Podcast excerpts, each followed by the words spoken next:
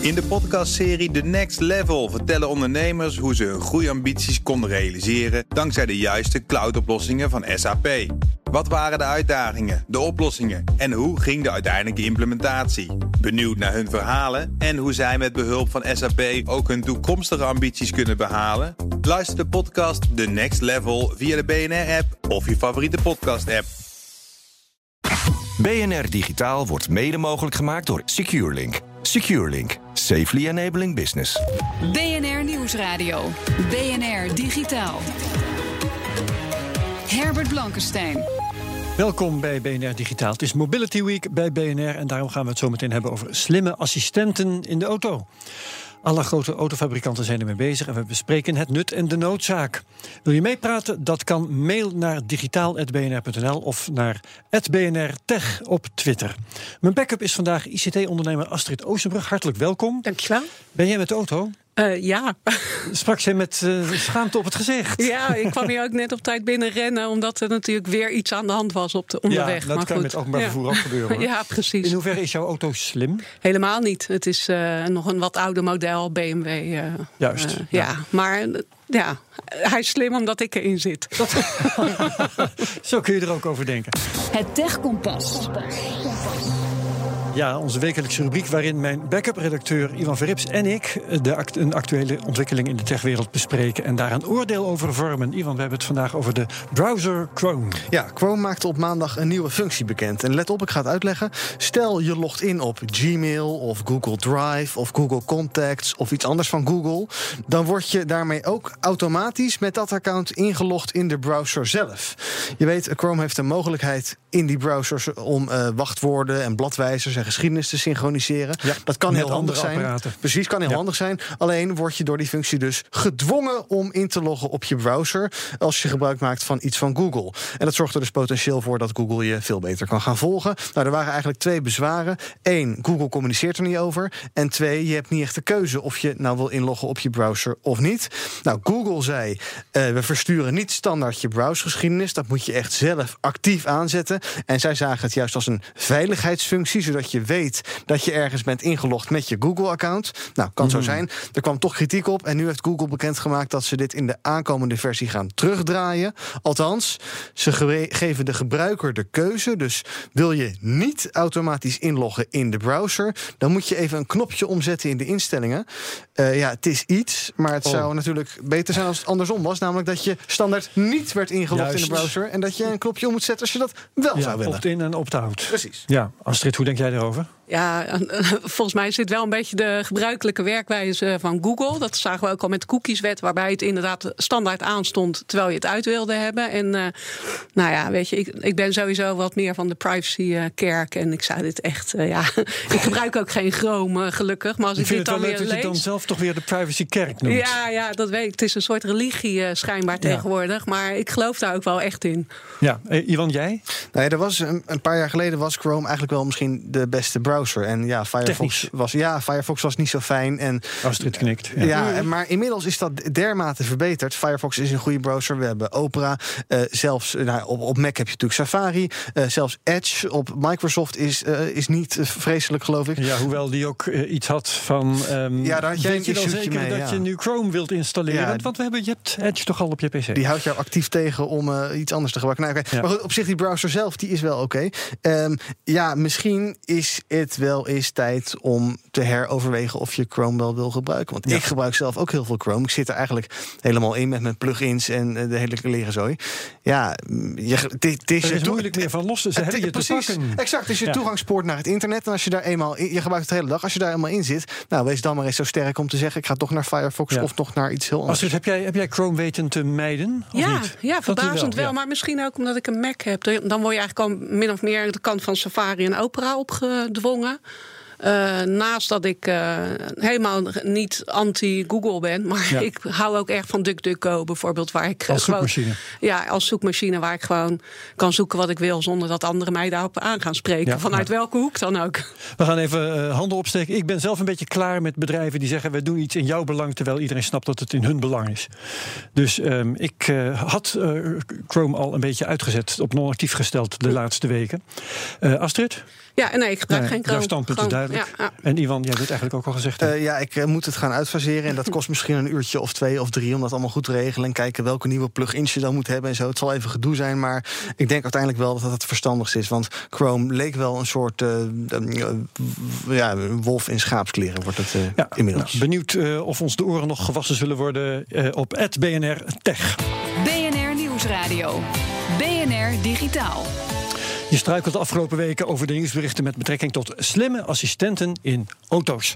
Aan de ene kant partijen als Renault, Nissan, Mitsubishi, Toyota, Mercedes-Benz, BMW. En aan de andere kant, hoe kan het ook anders, Google, Amazon en Soundhound. Dus al die, eh, de, de klanten en de leveranciers, die eh, eh, zijn er druk mee bezig. Soundhound, vreemde eend in de bijt, komt straks nog wel aan de orde. Over voice in de auto ga ik praten met voice-ondernemer Maarten Lens Fitzgerald. Hallo. Hallo. Organiseert op 11 oktober de, de Voice Conference 2018. Dat wordt spannend. En Thijs Muizelaar, business developer bij Innovactory. En zij maken onder andere apps in de smart mobility hoek. Ook welkom. Thijs, ehm, ik zag op jullie site een interessante app die je op elke plek vertelt. Niet alleen wat de plaatselijke maximumsnelheid is, maar ook hoe duur de bekeuring wordt bij je huidige snelheid. Dat vond ik zo verschrikkelijk grappig.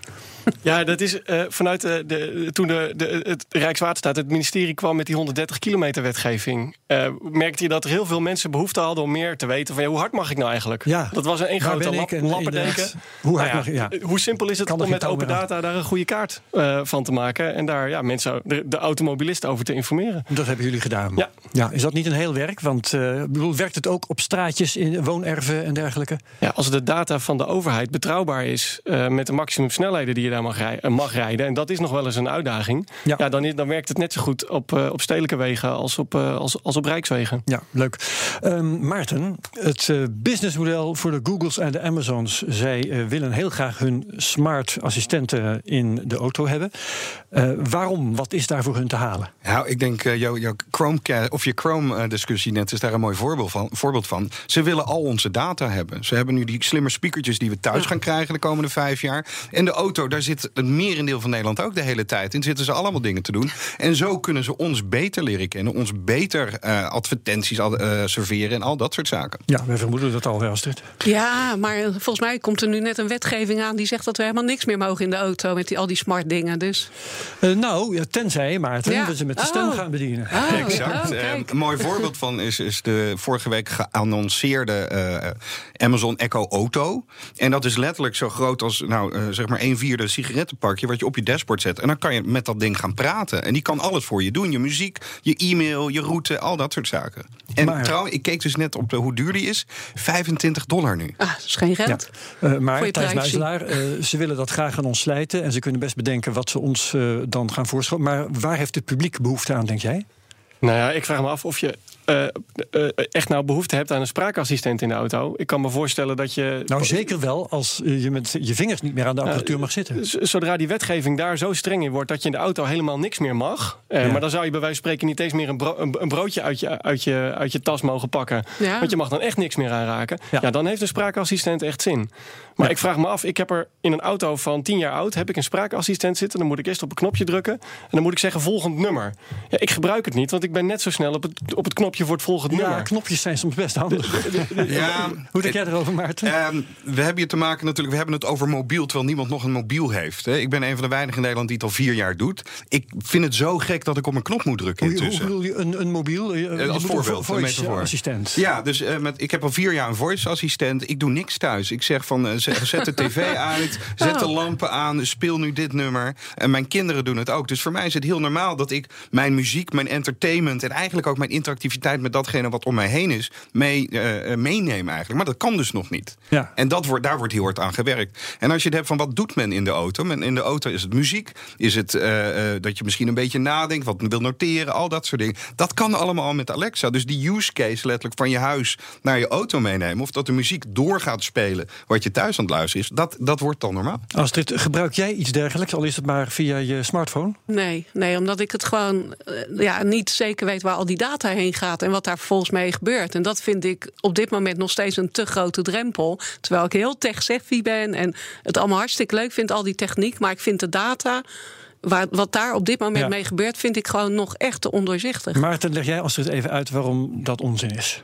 Uh, nou, het is geen onzin. Je moet absoluut zorgen maken erover. Als je nadenkt, het is het spel, de oorlog van die grote techneutenpartijen, de Microsofts, de, de Googles, de, uh, de Amazons, om onze data te hebben. Mm. Met name Facebook, met name Google zijn advertentiemodellen. Ja, maar ik denk, uh, Amazon zou je het beste kunnen zien als een groenteboer. Dus je weet dat het daar gaat om, om aardappelen. En daar moet, hè, dat is de data Ja. die ze zoeken over jou, misschien wat meer. Maar die anderen, die willen echt alles van je hebben. Dus daar moet je zeker bewust van zijn en zelf je keuze in maken. dus ook als eh, propagandist bijna van Voice zeg jij, eh, kijk wel uit. Nou, wees bewust met wat je, waar je voor kiest. En, en je kan voor het een of voor het andere kiezen. Het, het is bijna religie. Ja, ja dat zei ik. Ja. En eh, ik kies ervoor om, in de toekomst te leven, heel snel. En ik neem het me voor lief. En je kan alles van me vinden.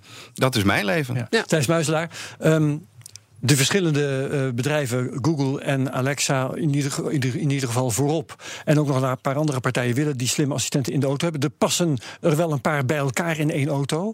Maar gaan die ook elkaar in de weg zitten? Of moeten we kiezen voor één? Of Google, of Amazon, of nog een andere? Ik denk dat je uiteindelijk kiest, net, net wat je net ook al zei. Op het moment dat je van je, je auto naar je huis gaat en die muziek moet overgaan, dan moet je het één integraal systeem hebben. Dan werkt het niet als je van Alexa over wilt naar Google Home. Dus dan zul je daar hetzelfde systeem voor willen hebben. En dan wil je dus ook Android en Google in je auto hebben. Ja, dan snap ik wel dat mensen al heel snel kiezen voor het platform wat ze gewend zijn thuis en in op een telefoon te gebruiken. Ja. Dat wil je dan ook in je auto Dus hebben. moeten we straks eigenlijk gaan kiezen voor een autofabrikant, een automerk dat in zee is gegaan met Android. Want wij hebben hier in Europa nog niet zoveel met Amazon. Nou ja, je ziet dat ook in de argumenten waarom de, de automobielindustrie zegt: ja, we gaan nu toch wel deels over naar Google. Want ja, onze consumenten willen nou eenmaal dat eh, Android beschikbaar is in de auto. Want we willen dezelfde apps kunnen gebruiken. Ja. Een aantal van die autofabrikanten heeft dat een tijd lang afgehouden. En je ziet nu dat ze toch de stap maken, want daarmee is Android beschikbaar. Stel dat het aanraken van je smartphone in de auto volledig verboden wordt, is Voice dan dé manier om alsnog je telefoon te bedienen. Daar gaan we zo verder over praten. BNR Nieuwsradio. BNR Digitaal. En we hebben het over slimme assistenten in de auto. Autofabrikanten zijn ermee bezig, techbedrijven zijn ermee bezig. Maar wat moet je er eigenlijk mee? Praat over met Astrid Oosterbrug, mijn backup, Thijs Muizelaar en Maarten Lens Fitzgerald. Thijs, gaat eh, als eh, auto's slimme assistenten krijgen, gaat dan het maken van apps voor jullie erg veranderen? Nou, het gaat voor ons denk ik meer mogelijkheden bieden. Wij hebben eh, de basis, of het meeste wat wij met onze, met onze dienstverlening doen, is, het, is de app Times Up. En met Times Up proberen we je eigenlijk vooraf, voordat je in de auto zit, te helpen om een goede reisplanning te maken. Dus voor je hele dag. En op het moment dat jij in de auto zit, heb je eigenlijk niet zoveel meer aan, aan onze app. Ja, die helpt je nog wel om een aantal alternatieven te zien. Ehm, maar wat voor ons een grote uitdaging is, is om mensen die in de auto zitten, toch goed te kunnen informeren over alternatieven. Stel je rijdt naar Rotterdam en eh, het is hartstikke druk. Of je weet dat je als je terug moet, dat het dan hartstikke druk is. Dan zouden we je kunnen adviseren om naar een PNR te gaan. En vanaf daar met een deelfiets of een deelauto of het openbaar vervoer. Ja. Ehm, maar omdat mensen in de auto niet aan die telefoon mogen zitten. Kunnen wij ze niet goed informeren of een handeling laten verrichten om naar die PNR te rijden? Ja. Als dat via een assistent in de auto kan, waarmee ze met voice kunnen werken, heeft dat voor ons heel veel voordelen. Want we kunnen en dan ineens elke automobilist verleiden of nou, ja, attenderen op de alternatieven die er zijn.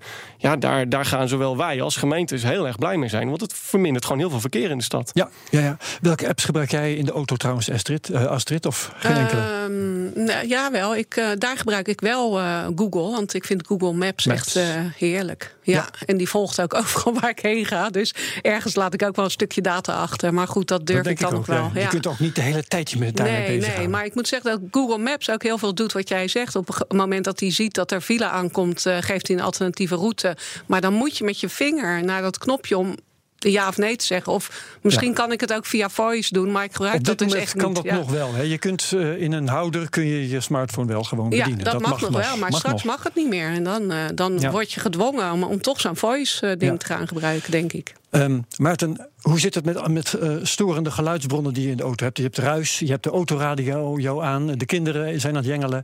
Is dat een probleem voor het gebruik maken van voice? Nou, als ervaringsdeskundige met een tweeling van vier en een jongen van acht, weet ik dat jengelende kinderen zeker een afleiding is. En dat die, die acht microfoons die in die dingen zitten niet dat altijd aankunnen. Heeft vooral met het volume te maken. De bedoeling van die acht microfoons is dat ze ook bedenken waar het geluid vandaan komt. Exact. En, zo, En, hè? Ja. zodoende kunnen focussen. Kunnen filteren, ja. Maar serieus, serieus. Eh, dat filteren ze er allemaal uit. Eh, zoals jullie nu ook di- dit geluid wat je nu hoort goed kunt, kan produceren en filteren en allemaal mooie dingen mee kan doen, gebeurt dat nu geautomatiseerd in die nieuwe chipsets, in die nieuwe Amazon Echo's en eh, BNR dingen of eh, eh, Ja, Google dingen.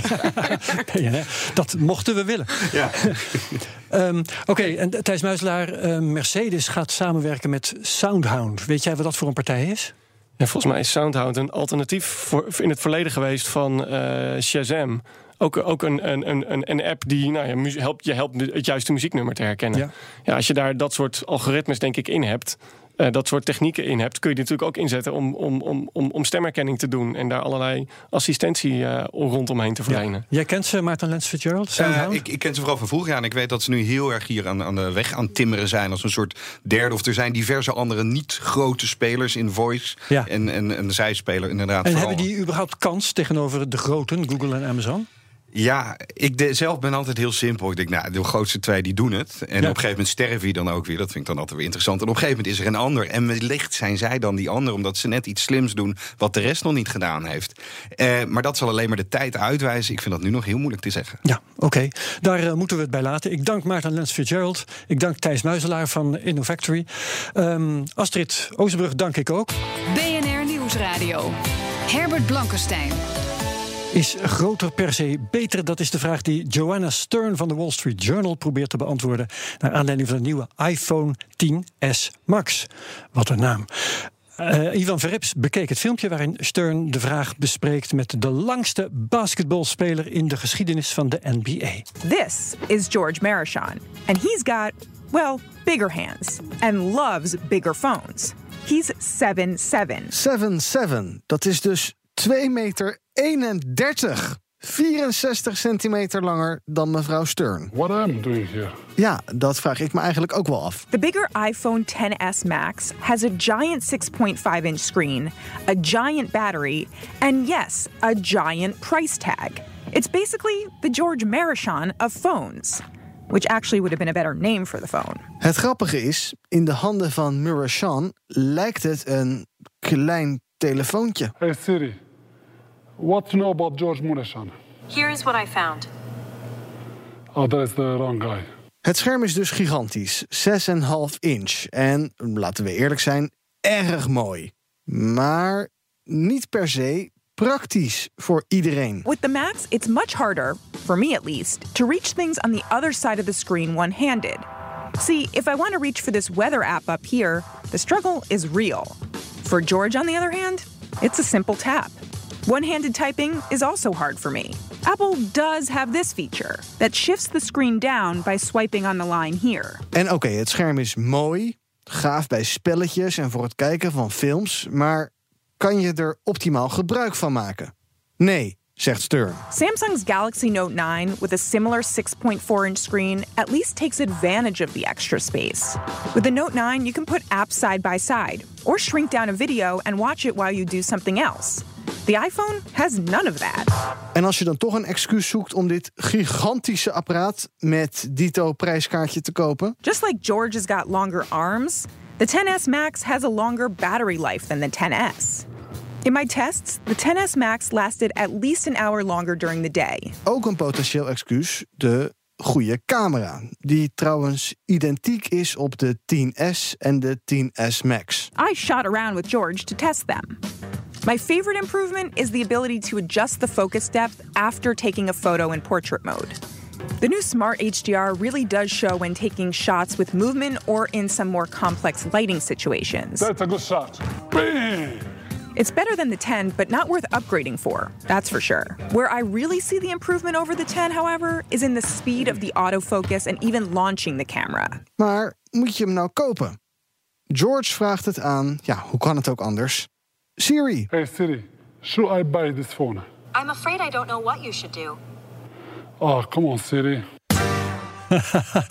Ja, intelligente assistent. Siri is niet zo heel erg commercieel ingesteld, zo te horen. De iPhone 10s Max is in Nederland te koop vanaf, let op, 1259 euro. Zijn kleine broertje, de gewone 10s, is maar 100 euro goedkoper, dus nog steeds behoorlijk duur. Het hele filmpje van de Wall Street Journal vind je zo meteen op bnr.nl/slash digitaal. Tot zover dan eh, BNR Digitaal. Terugluisteren kan via de site, de app, iTunes, Spotify. Wat ons betreft heel graag tot volgende week. BNR Digitaal wordt mede mogelijk gemaakt door SecureLink. SecureLink. Safely enabling business. In de podcastserie The Next Level vertellen ondernemers hoe ze hun groeiambities konden realiseren dankzij de juiste cloudoplossingen van SAP.